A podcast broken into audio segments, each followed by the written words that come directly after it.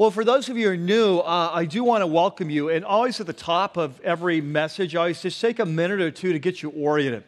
We're, we're in the midst of a series you can see on the screen called Jesus the King. And this is a series on the life and teaching of Jesus of Nazareth, uh, as told through the eyes of one of the, the leaders of the early movement of Jesus. His name is Mark.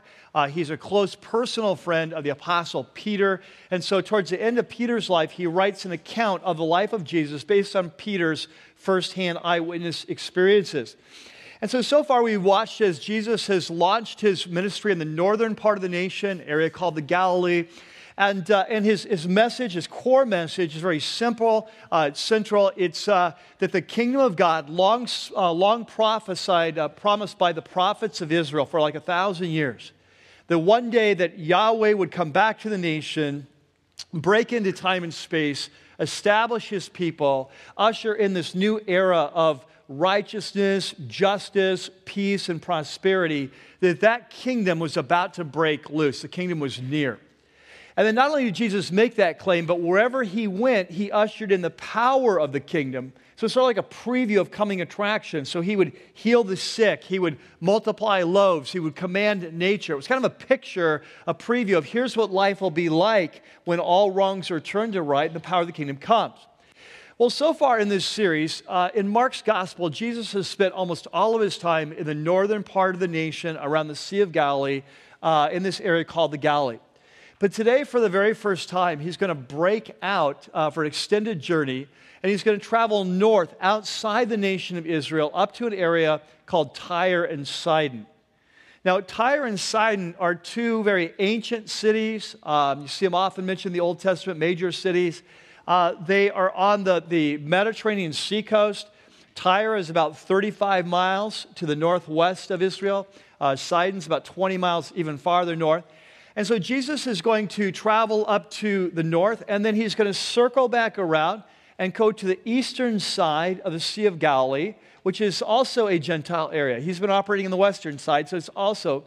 And uh, the question is really why? Because one thing we know about Jesus is that his primary calling, his assignment, was to take the message of the kingdom to the nation of Israel. Right? So, so when people came like uh, Roman centurions or he encountered gent- he would heal them, he would deal with them. But in general, his focus was on the nation of Israel. It was phase one of the kingdom of God. Uh, in the future, the kingdom of God would expand to all the world, but his assignment was to focus on Israel. So, for example, if you remember back in Mark chapter 6, when Jesus first recruited his 12 uh, followers and then he sent them out on their first missionary journey to go out and to share the message of the kingdom, to heal the sick, and to cast out demons from people who are demonized. Uh, I don't know if you remember, but he, he was very specific. He said, I want you to go to the villages of Galilee, right? And in fact, in, in Matthew chapter 10, which is uh, Matthew's account of that same uh, journey, uh, Matthew is even uh, more specific. Jesus even gave more information. So, there in your note sheet, you see what Jesus said on the journey. He said, Do not go amongst the home. The Gentiles, say it again, you weren't there yet. Do, yeah, I don't know, don't know. Uh, do not go amongst the home, the Gentiles. So Jesus specifically told it, don't go to the Gentiles, right? And he goes on, he says, or enter any town that's Samaritans, which were kind of half breeds, like part Jewish and part Gentile. Says, Go rather to the lost sheep of Israel. And as you go, preach this message the kingdom of God, kingdom of heaven is near. And so Jesus, his focus was on Israel. Uh, his, his men's focus was on Israel. So the question is, uh, why would Jesus be leaving Israel now for extended periods of time to go north to Tyre and Sidon and then eventually east uh, to, the, uh, uh, to the, this area called the Decapolis, this area of 10 Greek cities were in confederation? And the answer is we don't really know. Like, we don't even know why he's doing this. Like, Mark doesn't say, Jesus doesn't say. But most scholars, as they look at this, they believe that what we're seeing today is kind of a preview of coming attractions, that it's a window into the future. That right now, Jesus' ministry and the kingdom of God is being focused on Israel first. But after his life, death, and resurrection, the kingdom of God will begin to expand, uh, uh, expand into phase two, which is going out to all the world. And that Jesus is kind of modeling that. He's giving hints of that. We're seeing that, that when that time comes, we're going to see, oh, yeah, he did that. And so, um, so today we're actually going to be looking at two events Um, and one event uh, involves uh, uh, what I'm calling a, a determined mom. Second event's going to be involve a deaf man, two healings. And so, as Jesus goes north today to the area of Tyre and Sidon, what we're going to see is he's going to try to keep it secret. He doesn't want anyone to know why he's going there. We don't really know why. Maybe he wants some R&R with his men. Maybe he wants to stay under the, the, uh, the radar politically so that Herod, who's just killed King uh, John the Baptist for preaching the kingdom, doesn't come after him. We don't really know why. But what we'll learn today is that even when you have a plan and even when you're Jesus, that one determined woman can stop you in your tracks. So here we go. So, there in your note sheet, you have a section called uh, New Horizons, a window to the future. You see the two sections a determined mom and a deaf man. And so, let's take our Bibles, our apps, whatever you got, and go to uh, Mark chapter 7, and we'll pick it up in verse 24.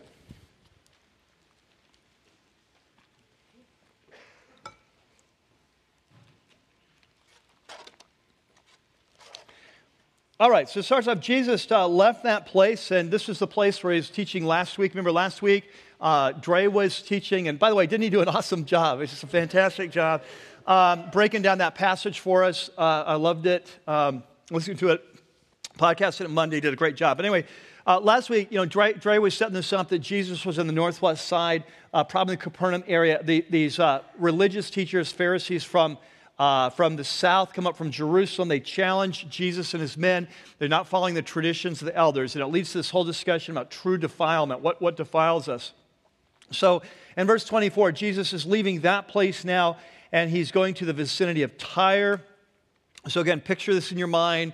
We're going north out of Israel. You can probably picture that going up 35 miles uh, over to the sea coast, the Mediterranean Sea, and there's Tyre, area of Tyre. So, he's entering a house. He doesn't want anyone to know it, he, uh, but he couldn't keep his presence secret. Now, uh, remember, way back in Mark chapter 3, uh, we we're told that Jesus' popularity was expanding that, uh, that people were coming from greater and greater distance. You may even remember that people were coming outside the nation to see Jesus. And Tyre and Sidon was specifically mentioned that from the north, people were coming from Tyre and Sidon. People from east to the Jordan, which is where we'll be going later today, they were coming. And so, so you can picture this. Uh, people from the region of Tyre and Sidon have made the long trip to see Jesus, this, uh, this Jewish prophet, holy man, uh, healer, miracle worker, and they've come back to their region with the stories of this amazing prophet. And so, what's going to happen is Jesus is going to go north to escape publicity, but even up there, there's going to be people, some, some people who recognize him. And so, uh, one person who gets wind of this is this, this mother, this determined mother. And she has a daughter who is severely demonized. And uh, I'm sure she has thought and dreamed of going to see Jesus uh, and taking her daughter. But after all, she lives a long way away. There's probably no way logically she can take her daughter all the way on the trip. And so now she hears Jesus, miracle of miracles, has come to her area.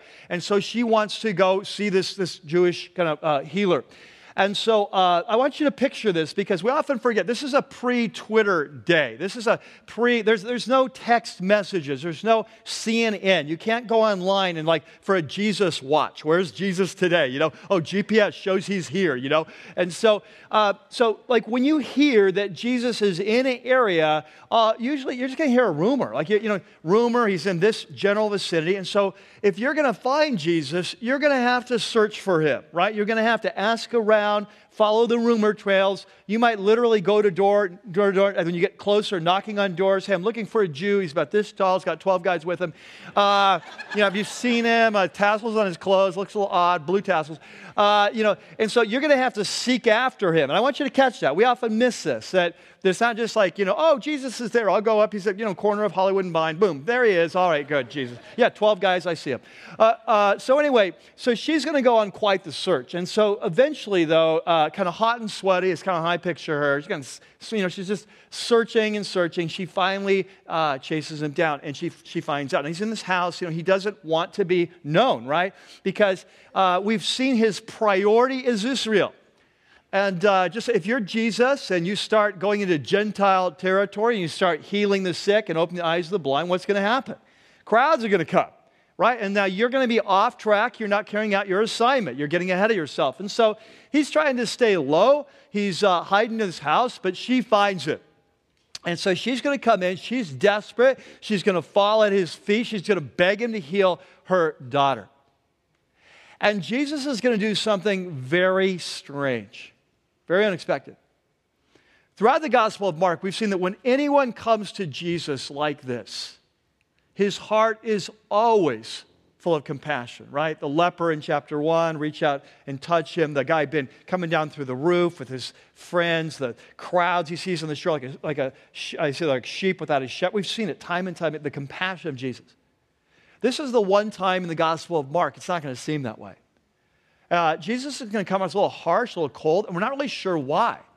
Uh, that you know, many scholars believe that he's actually just kind of challenging her and calling out her faith, and that if we were there and if you could hear the tone of his voice and the wink in his eye and the facial expressions, that it would be it would it'd feel very different than what it actually kind of reads like.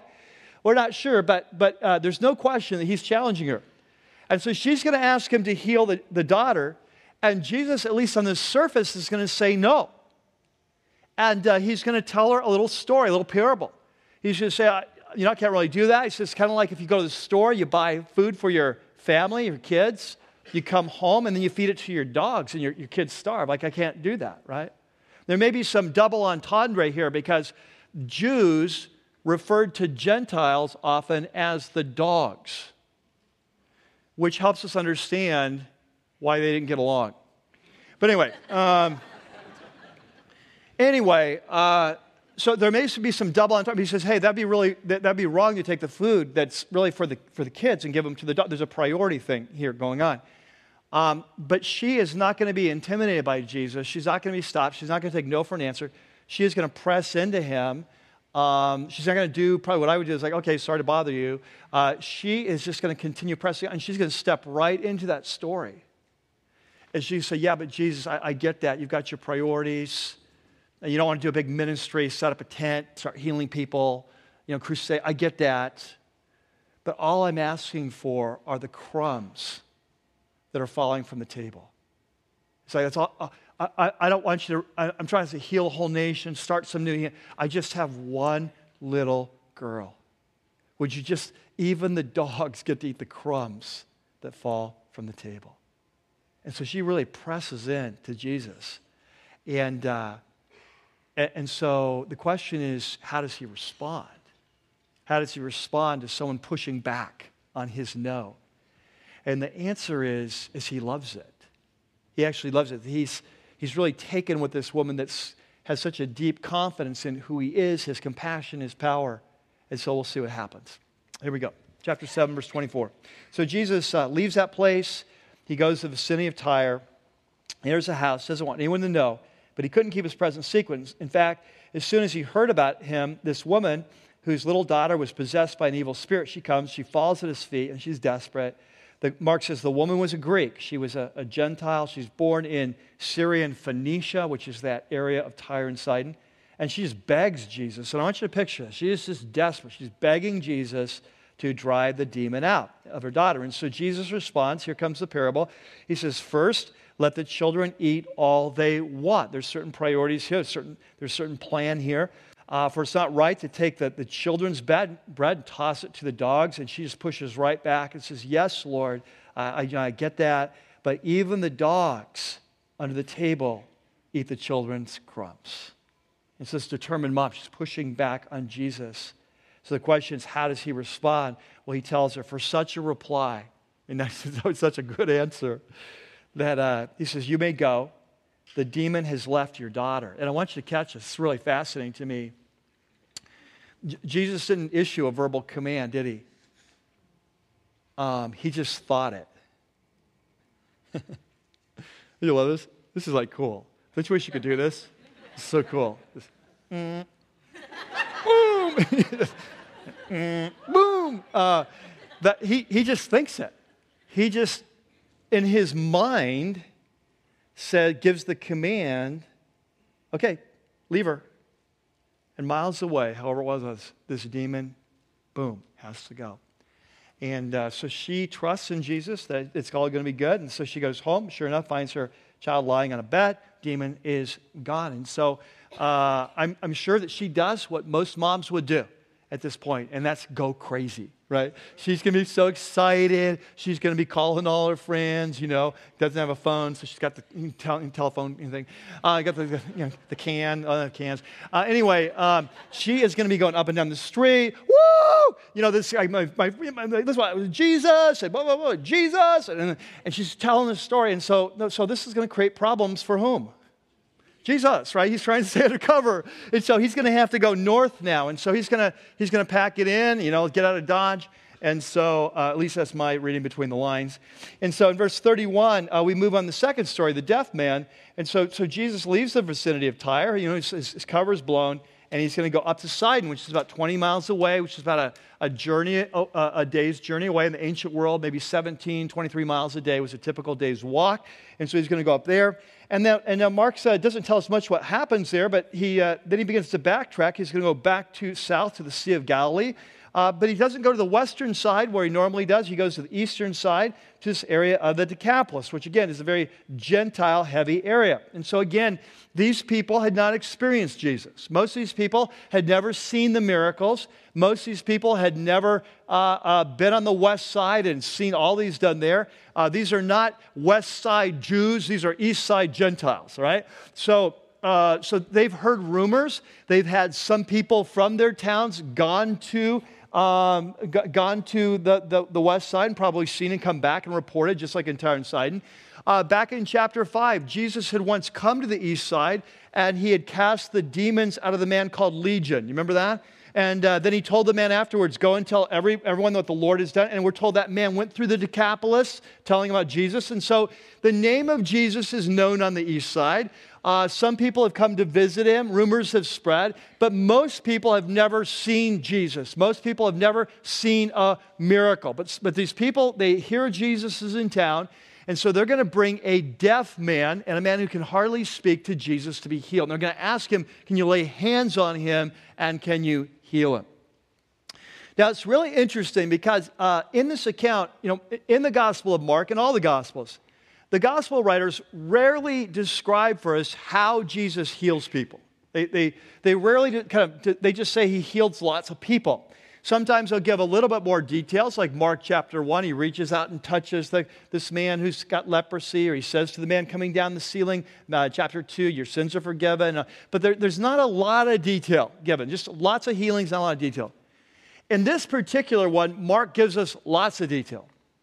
And it may be because this, this man was deaf, it may be because it's on the eastern side, we're not sure. But we're told that Jesus is going to take this man who's deaf and can hardly speak, he's going to take him away from the crowd. He's going to get him off by himself, maybe to get rid of distractions. And he's going to act out what he's about to do. So, what he's going to do is he's going to take his fingers and he's going to put them in the man's ears. Because this is what he's about to do. He's about to heal his ears. So he's kind of acting it out, right? A little weird if you're the man, though. Eh, oh, well, whatever, you know. And, uh, but it's going to get weirder because now he's going to spit and then take some of his spit and put on this guy's tongue. Gross, right? So, um, so anyway, so apparently not so gross then.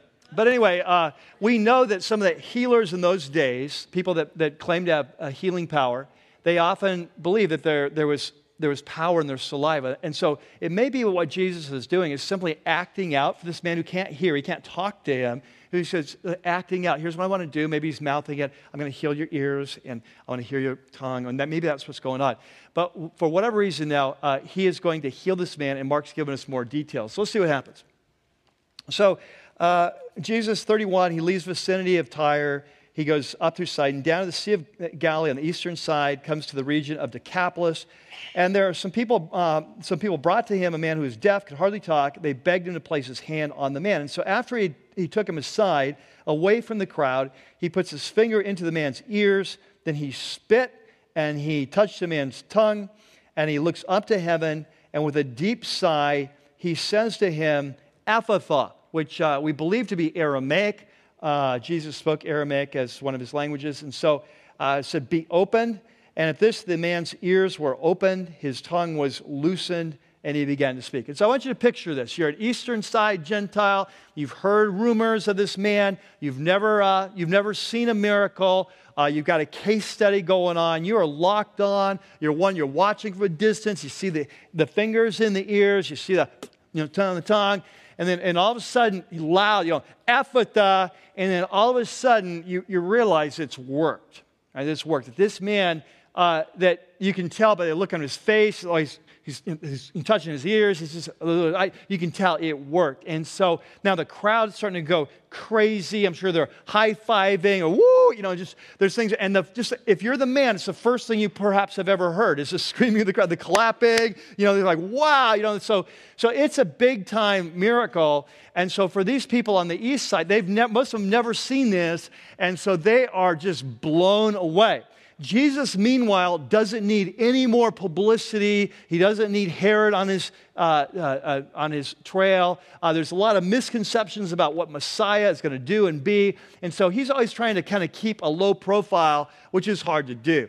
So, anyway, he says uh, in verse uh, 36 uh, Jesus commanded them not to tell anyone. Of course, that didn't work. The more he did so, the more they kept talking about it. And so people were overwhelmed with amazement, and he has done everything well. They said, you know, the rumors are true. He even makes the deaf hear, he makes the mute speak. All right, so, so here we have today uh, Jesus going outside the borders of Israel, new horizons, uh, a, a kind of a window into the future of, of the, the coming of the kingdom, going out he meets these two people, and for them on this day, this becomes a new horizon for them. That as they come to Jesus, their world's expanded, their world's changed as they connect with Jesus, uh, and their lives are changed forever. And so, from this, there's a, a couple things I want to focus on today.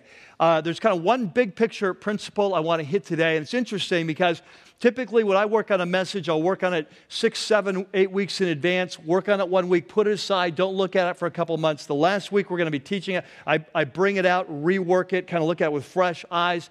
Uh, usually there's some, a lot of similar, a lot of things stays together in this, but this particular time when I brought it out, something big hit me. Hadn't seen it all the first time. It just felt like this is what God had for us today. And so there's one big picture principle I want us to focus on today, and then come back at the end, and, and I'm going to throw out two questions to see how you're interacting in your life with Jesus with this big picture principle. All right, so there in your note sheet. You have a section called New Horizons Discovering Your Future. And, uh, and here's the principle. Uh, what we want to talk about today is the power of prayer. We want to talk about the power of prayer. And in fact, you may want to add another word in there. You may want to add the word the power of persistent prayer.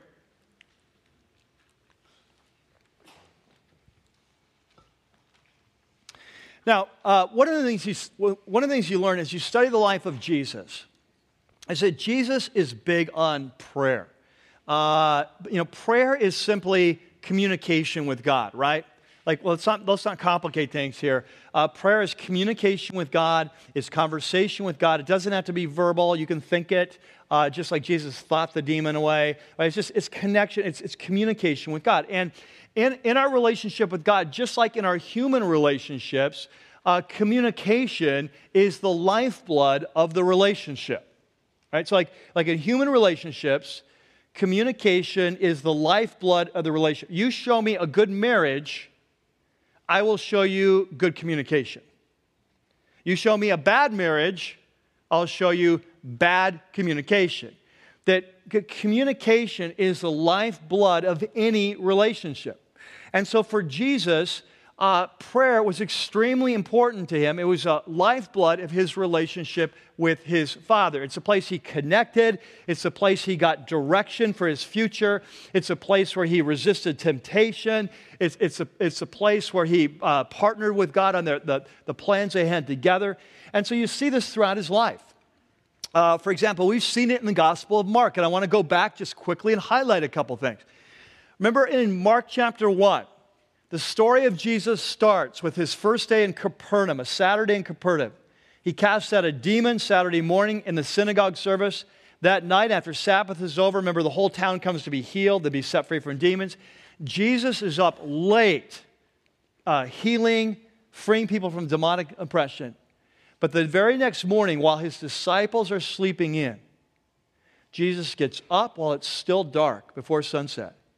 And after this long night, he carefully walks out the door, closes it gently, not to wake up his men, and he sneaks out into a quiet place to spend with his father.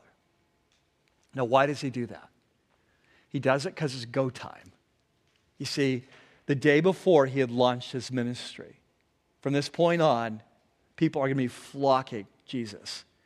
And, and, and from this point on, there's going to be a constant temptation to forget what his mission is, which is primarily not to heal, but primarily to spread the message that the kingdom is near, right?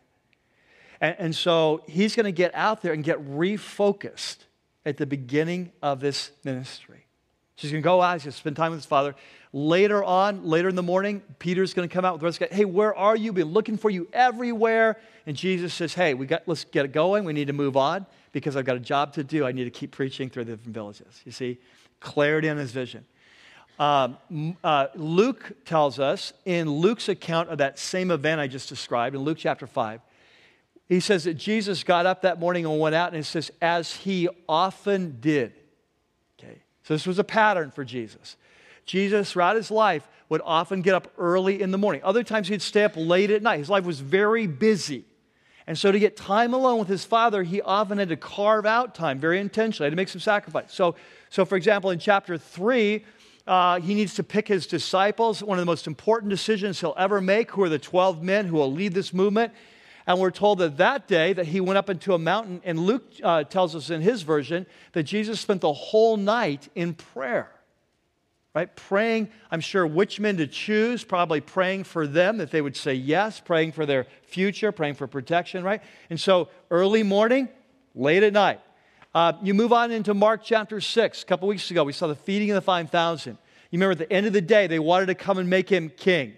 John tells us his account that Jesus kind of resists that temptation, dismisses the crowd, goes up about 7 o'clock at night, 7 or 8 at night, and he's there praying with his father until somewhere between 4 and 6 in the morning, sometimes 8 to 10 hours. Why? Because it was a time of temptation. Right? They wanted to make him king. Uh, he needed to disperse that. He needed to go back, get clear on his calling, connect with his father. And so, what you see throughout the life and teaching of Jesus, that Jesus was big on prayer.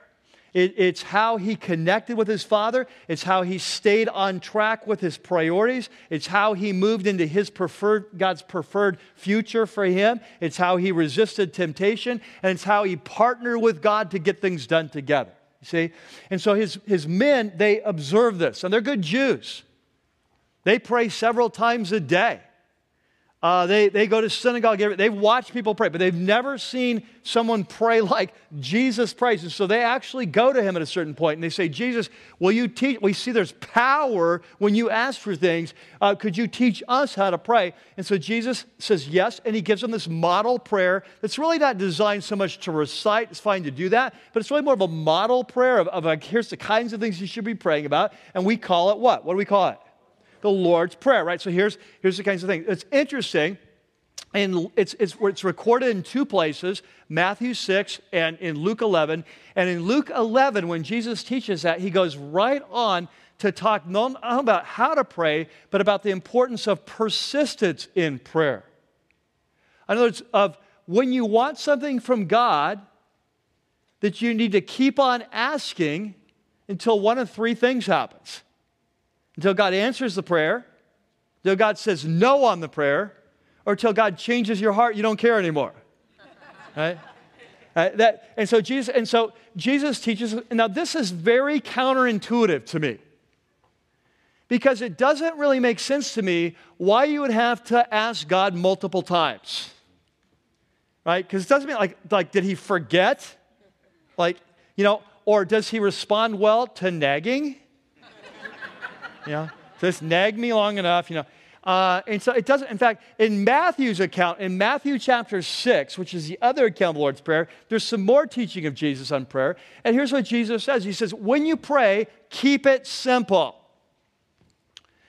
He says, Don't think that you're going to be heard by all your fancy words. You know, you know, some of you, you're in life groups, and, and some of you are still intimidated to pray out loud. And the reason you're intimidated because you don't think you know how to pray. Like, if you can talk, you know how to pray. Okay? And sometimes we can be intimidated by these long-time, you know, believers. Oh, God of the heavens, you know. And it's like, you know, it's like, I don't know how to talk like that. Well, no one else does either. You know, it's like it's just like like just talk. Just talk to God, right? Keep and so Jesus says, keep it simple. Don't think you'll be heard by all your fancy words. In fact, in one translation says, don't be like the Gentiles. They think they'll be heard because of their meaningless repetition. Okay? So, so God knows, he says, God knows what you need before you ask. So just ask him. He's going to provide you. He loves you. He's going to provide for you. Right? And so you take that teaching of Jesus and you say, well, then why do we have to keep on asking? You know, it's like, and yet Jesus is very clear, and more than once, that there's something about the way you and I are wired, there's something about the way our relationship with God works there's something about the way that you and I grow spiritually, and there's something about the way spiritual warfare works that makes persistence really important. And so, in that Luke 11 passage where Jesus gives, us, gives the Lord's Prayer, he goes right on to talk about persistence, and he tells a story. He says, Let me tell you a story to kind of drive this home. Once upon a time, there's a man, he's got a friend coming to visit him. The friend travels all day, he arrives late at night. In fact, he comes in at midnight. Now, my hunch is the guy is, is hosting him probably didn't expect him to come the next day, so he's not gone to Fresh and Easy or Vons. He's not like, you know, he's not ready to go. And so when the guy comes in at midnight, he's starving, right? You know how it is a road trip. You come here starving. And so he's like, I want to feed the guy, but I have no food. And so he goes next door to his friend and he knocks on the door. Hey, Joe, my, my buddy from Buffalo just got here, right? And, and he's starving and say, I don't have any food. You have some food for me? And Joe's like, Go away. I'm asleep. Joe, I can hear you in there. Uh, come on, I really need some. I'm not, I'm not kidding. The guy's starving. Send him to In and Out. It's open till 1, even in Simi, you know? no, serious. Come on, Joe. He's starving. He doesn't even like hamburgers. You know? Anyway, so whatever. Jesus says, the guy just keeps on bugging him until finally he says, the guy doesn't, not because he loves his friend, he's just so irritated. He gets up and opens the door, gets him some food. Now, let me ask you do you have any friends like that? My suggestion, if you do, is lose them. Anyway, so what's what, and Jesus says, so that's how you should pray. Like, what? We're supposed to, like, keep nagging God until, you know, like, what's the point? And Jesus goes on in that same passage to point. He says, this has nothing to do with like who God is. Has, he says, like, God loves you. He's like a father. And he says, the same way that you give good gifts to your children, you delight to, even though you're evil, you know how to do that. He says, God is, he loves giving good gifts. So the point of the parable is not that God is like the neighbor. That's not the point. He's not like, God's not like the narcissistic, self absorbed neighbor. That's not the point.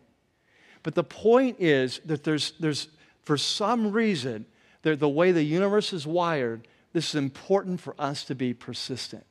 And I don't know if you've ever experienced this in your own life, but if you've, got, if you've gone through something you've really prayed to God for for a long period of time, and, and then God finally, and you've probably experienced this, where, where something happens, when you ask God for something that you really want, and you keep on asking, and He doesn't answer, what happens?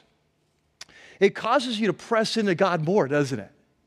It's like you become like that woman, like that, that woman. Like, no, you're pressing into God more. And in that process, what happens? You're changed.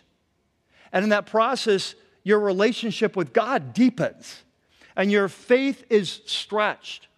And often there's even a spiritual warfare component. You know, back in the Old Testament, in the book of Daniel, we're told on one occasion that Daniel, there was this major issue he was praying about. And he was so serious, he was praying and fasting, and he prays and fasts for 21 days. At the end of the 21 days, the angel shows up, and here's what he says Daniel, from the very first moment you began to pray, God answered your prayer and sent the answer, and I've been sent to give it to you. But he said, But there was a spiritual warfare. I met some demonic powers en route, and there was a spiritual war that went on, and it's taken me 21 days. That, that often uh, our prayer is part of a spiritual warfare behind the scenes that is, is actually achieving the very things that we're asking for. And so there are a wide variety of reasons why a persistence apparently is required, but one thing is really clear that it is required. Uh, I, I, think sometimes, like, um, if you have any small children, you'll understand there's some maybe grandchildren. But if you ever have small kids and you go through a store and they want everything, like a four year old, you know I'm saying? Like a four year old, you go, I, I want this. Right? And the parent, what do you do? You go, no. And then you like two more steps. Can I have this? No.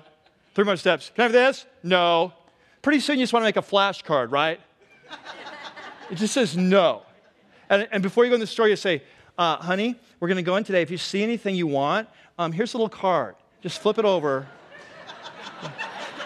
it says no. Right?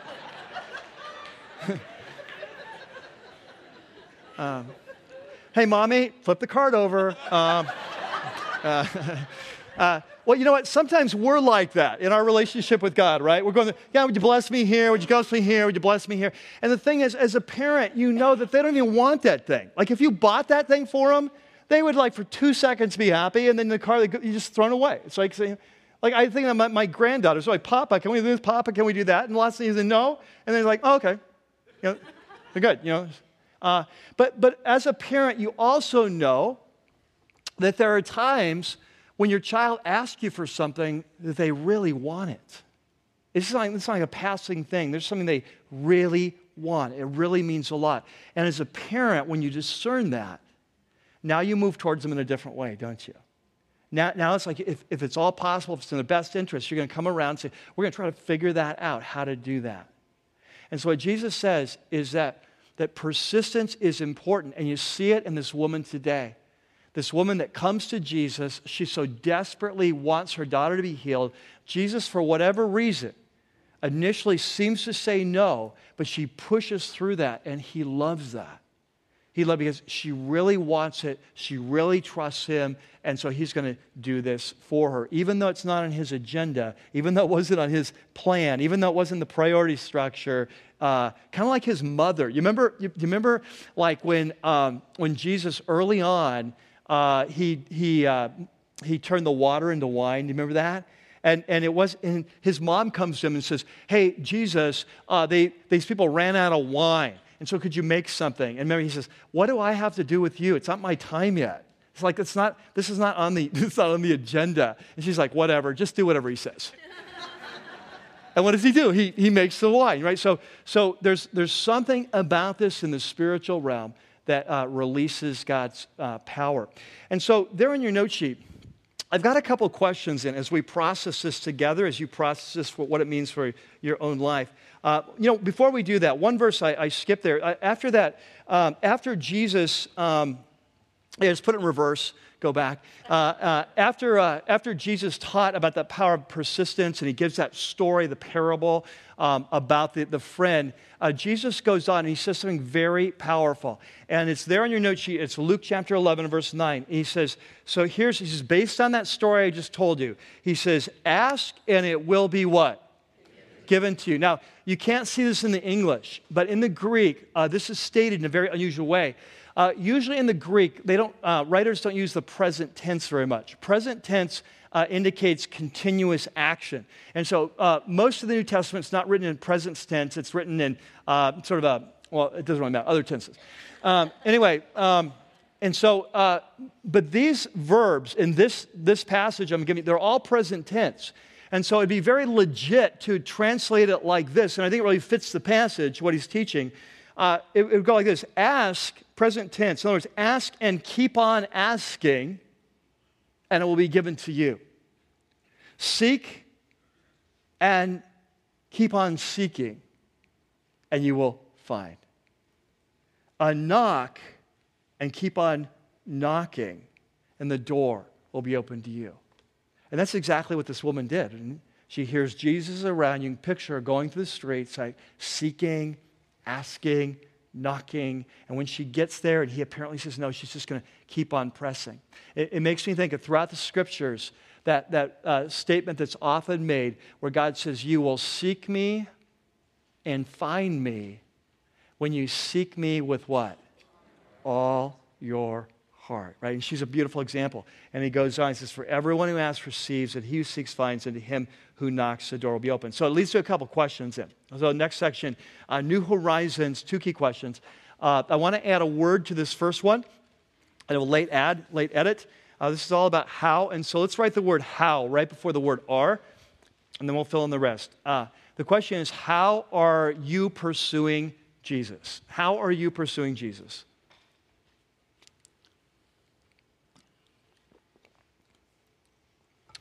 Uh, th- there was a certain level of intensity in this woman seeking of Jesus, right? She wouldn't take no for an answer.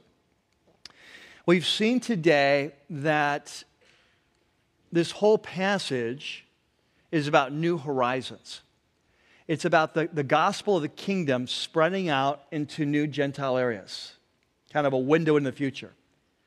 But it was not just a window into the future for the kingdom of God, it was a window into the future for these three people in this story for the mother and the daughter, and for this, this deaf man.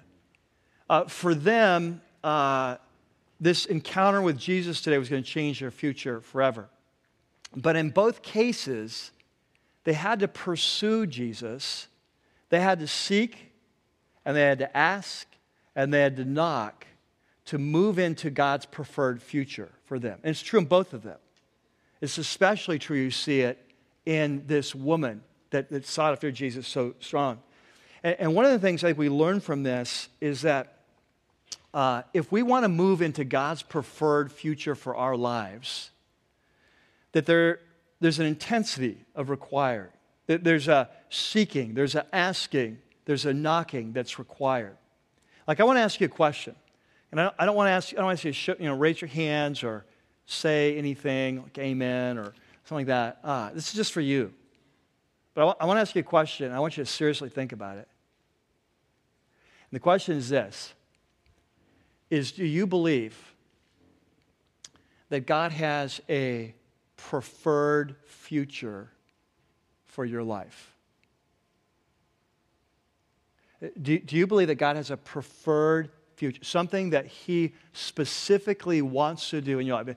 A preferred future for your marriage, if you're single, uh, for your future, maybe perhaps mate or dating situation.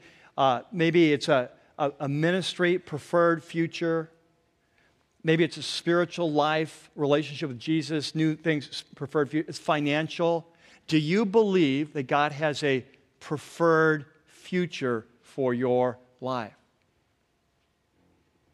And then the question is if you believe it, if you believe that, are you seeking? Are you asking? And are you knocking? Because, because here's what we see today is that it is very unlikely that you're going to move into God's preferred future for your life if you're not seeking and asking and knocking. We see it modeled today in this woman for her daughter. We also see it uh, modeled in Jesus' life. Uh, we talked about this today. Mark 1, up late at night, healing people. The next day, he's up out on his own, time alone with God seeking. What's he seeking? He's seeking his preferred future. What's your plan? What's the, what's the assignment? What do I need to be focused on? Uh, we see it in Mark 3. You know, he's going to need to pick his disciples, major life decisions. Any of you, fa- any of you facing major life, no, no, don't raise your hand, but any of you raising, facing a major life decision right now? You're in a dating relationship, you go forward, you go back, you got a school decision, this college or that college, you got a career decision, you got a financial decision, you got a ministry decision. Are you seeking God? Jesus spent the night in prayer seeking wisdom for that. And you're facing a major temptation in your life right now. Jesus faced a temptation to become king early, had a schedule. He goes up eight to 10 hours with his father. You see, see for Jesus, he models this. That if he was going to move into God's preferred future for his life, that he had to seek, he had to ask, he had to knock. And so the question is is that happening in your life right now? And there's different ways we seek, ask, and knock, but I think one of the most important ways is the way that Jesus models for this today, this time alone. And I, I want you to think with me of an analogy here. I, I often think of our spiritual life as a three legged stool. This one's got four, so I can't use it. But uh, th- think of your life like a three legged stool, kind of three key components in your spiritual walk that will lead you into your future, that the future that God has for you. Um, the first leg of the three legged stool would be what happens here on the weekends, our weekend services, right? Uh, because what happens here is we come together as the people of God and we come to worship Him and to encounter His presence, which, which strengthens and refreshes and clarifies what's important. You know, often during this time, I, I was noting in the earlier service today just how many of our worship songs are really prayers, right? They're really prayers. God, will you do this? God, will you do this? Will you draw? There's so many prayers. And so in that time, we're really drawing close to God, and it's a very important time. And then we go into a time of teaching. And this time of teaching is designed to be each week a time of clarity. It's a time where the, the fog of life and the confusion of life gets cleared up for a while. We see a little bit clearly who God is and who we are and how we're to live, and, and, and we hear his voice and we get his direction. So, so what happens here in the weekend service is extremely important. We're going to move into God's preferred future. To gather together with God's people under his word and worship is extremely important, right? But this weekend is not really good for relationship. Like as you sit here, you just look at the person's head in front of you, you know? It's like you're not really, it's not really designed for relationship. And so there's a second leg of that stool that we need. And that second leg is some sort of small group experience, some kind of smaller group. We're gathering together with other followers of Jesus. We're sharing our lives. They're sharing our lives. Here's what I'm learning. Here's what I'm learning. Here's where I'm discouraged. Here's where I, uh, I'm just, we're just, we're, we're, we're speaking into each other. We're growing. We're sharing. We're, we're taking the journey together. It's extremely important. What happens in a small group can't happen on, uh, on the weekend services by and large. What happens by and large, the weekends can't happen in a small group. They're different, they're important, they're, they're different legs. Uh, Friday night, Lynn and I were uh, at, uh, at uh, we went out for some, to dessert uh, late at Macaroni Grill in Simi. And had this great, great little a young waitress there, and we started a conversation with her, and she's a believer, and and uh, goes to Cornerstone. We just had an amazing conversation with her, just, just loved her. And uh, you know, we shared, you know, it's late, there's hardly anyone there. She shared her whole testimony, how she had come to Christ, and now, you know, four out of the six people in her family came to come to Christ. It's just, it was just a powerful conversation. You know, we just had a great time with her. And and, uh, you know, I came away just so strengthened. The next day, I was just strengthened by that conversation. That's what happens. When you hear what God's doing in other people's lives, there's a strengthening, there's a power that comes from that. And typically, that doesn't happen at Macaroni Grill on a Friday night. Typically, that happens in a small group, right? So we need just, we need a large group, we need small group, but then there's a third leg to that stool. And the third leg is that one on one personal time with God that Jesus models today. It's our, our time with our Father, it's time with Jesus. Uh, and there's nothing that can replace this. Weekends, uh, just like weekends can't replace small groups or small groups can't replace weekends, they're, they're different legs on the stool, they're, they're different experiences. But there's nothing that can replace this time one on one with God where we go and have honest conversation about what we're doing together. We talk about our lives. We get clarity on the future and which decisions we should make. And we learn, we hear His voice. We're taking His word. We're letting it shape our lives. We're processing, we're praying over the things that we want God to do, that we're doing with Him. There's nothing that can take the, the place of that. And here's the thing that if you look at our lives, and I were to ask you, which of those three legs of the stool are we most likely to neglect and therefore fall over in our life? Which one would it be?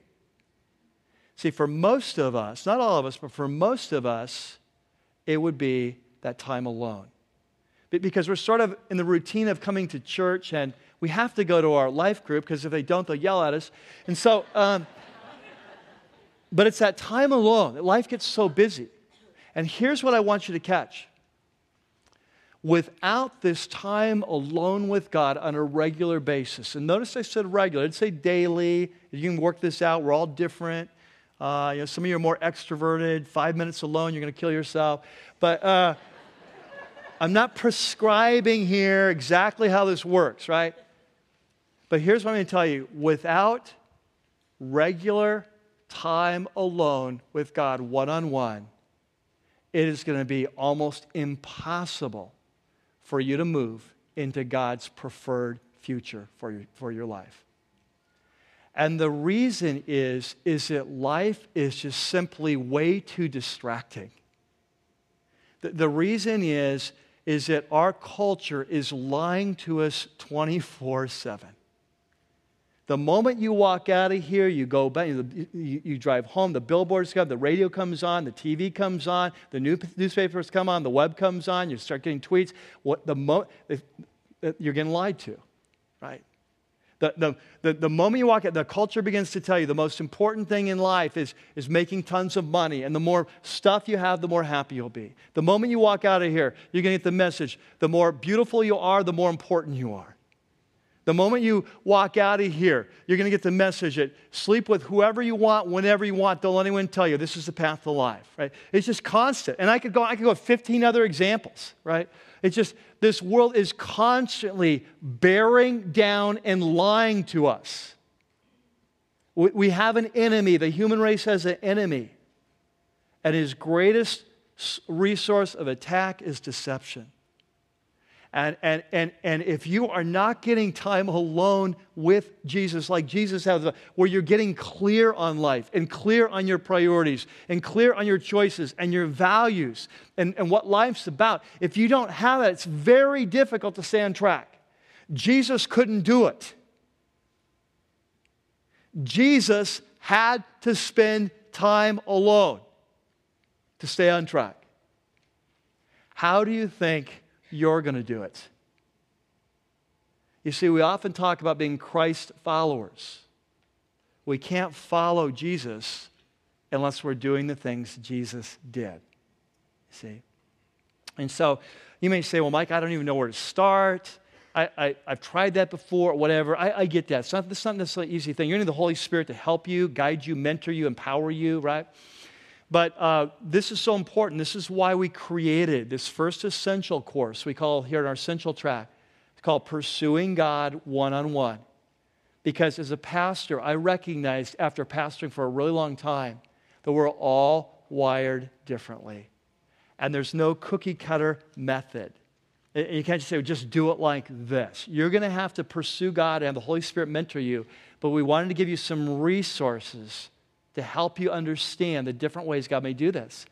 And you can take that course anytime. It's online, 24 7. Go through at your own rate. This might be a great first step to say, you know, my first step in pursuing God is I'm just going to start taking that course and learning from that. And that's going to be the first thing I do. And that'll get me going. I'm going to ask God to guide me. But whatever you do, here's what I want to challenge you. If you want to move into your preferred future, you have to seek, you have to ask, and you have to knock, right? Now, second point, real quick, we won't take much time on this, but the second question deals not so much with how you're pursuing God, but, but kind of the what. And, but the question goes like this Where do you need to practice persistence? Where in your life do you need to practice persistence?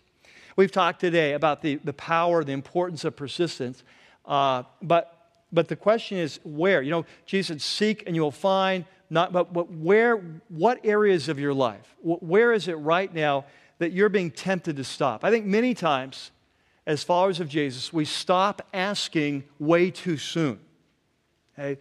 And so, like I said, we need to ask until God says yes, no, or our heart changes and we don't, we don't want it. Right? That we need to keep, we can, so, so where, your, like, what is it in your life that you need to be persistently asking? Is it your marriage? Is it your finances? Is it your parenting? Is it your spiritual life? Is it an area of temptation? What is the thing in your life you really need to hear from God? You really need to answer. And the question is then, are you persistently pursuing that? You know, I was thinking last night, in my life, there's certain things that pretty much every time I spend God, uh, any time with God in a kind of a, a more extended time, they just, they just bubble up. Not, not because I have a list, but just because they're on my heart. They're things that I deeply care about. I one of those things is my family. Like I just, pretty much every time I pray, I'm praying for my family. I'm putting their names down on a piece of paper and I'm writing words around here. God, is what I want you to do. And uh, I'm just passionate. I just, I want them to love Jesus. I, I want them to be passionate about Him. I don't, Nothing else matters to me as much as that. Passion about Jesus, wise, understanding his ways, pursuing him. I want to then bless their lives, give them life wisdom, their relationships, and just pretty much every time I'm praying, I'm just bringing that to, to Jesus.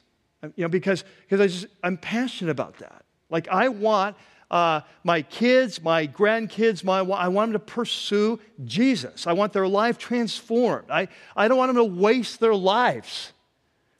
I want to get to the end of their life and have missed what life's about. And I'm passionate about that. And so I'm going to pray about. I'm, I'm passionate about leadership wisdom. Every time I pray, almost every time I pray, put my initials in the center of a page, circle it, put a rainbow over it, begin praying over my life. And one of the things, first thing oh, is leadership wisdom. God, I just want to understand. I want to understand life. I want to understand how to lead well. I want to be a good shepherd. You just, would you just pour your wisdom into my life? I want to lead well. Right? Last six months, there's been a kind of a new, just a, a, a hunger for a deeper relationship with Jesus in my life. And, and so, so many times, first word down over my life is deeper. God, I just want to, I want to hear your voice more. Um, I want to walk with you more closely. I want to partner with you and what you're doing. Uh, I, I want you to speak into my life. I just, what is it in your life you really want God to do? And then are you being persistent? Because here's what we learned today that we need to pray as if our future depends on it, because it does. Let's pray. Father, we just pray you'd come and shepherd us as a church in our own lives and mentor us in this area of prayer, God. Just take away the mystery, this just conversation with you about what we're doing together, uh, walking through life together with you. And we just pray that you would ignite a new passion for you and the things that are important inside of our life. And we pray that that be reflected in those times alone with you. We pray that you'd mentor us in that. We are the first to admit we cannot do this on our own. We need your power, we need your guidance, we need your direction. And so we just pray that you would draw us closer and that you would light that fire deep down in our soul uh, to, to draw after you. And so, Lord, as we come now and even have a chance to practice this right now, just to draw close in prayer as we worship, we pray you'd meet us as we receive our offerings. And this would just be a, a very special time, a first step into a deeper relationship with you right here and right now. We pray this in Christ's name. Amen. Would you stand with me? Like that woman who came so determined that mom fell before you. God, she begged. And we're pleading, God, we're pleading for more of you. God, we want you to, we want you to come in fullness and power on this church. We want when we're gathered together each weekend to just experience you in deeper and deeper ways. We want to walk with you in our life groups closer as we share life together. In those times alone, Lord, we want them to be sweeter, closer, more powerful. We recognize we'll need your power for this. We recognize we'll need your mentoring and shepherding.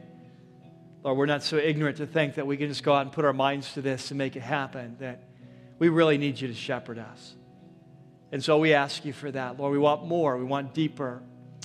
We want, we want to experience you. We want to move in that preferred future. And so, God, all over this place, you see your people on your knees, and we each have our own requests. We have a request for our church.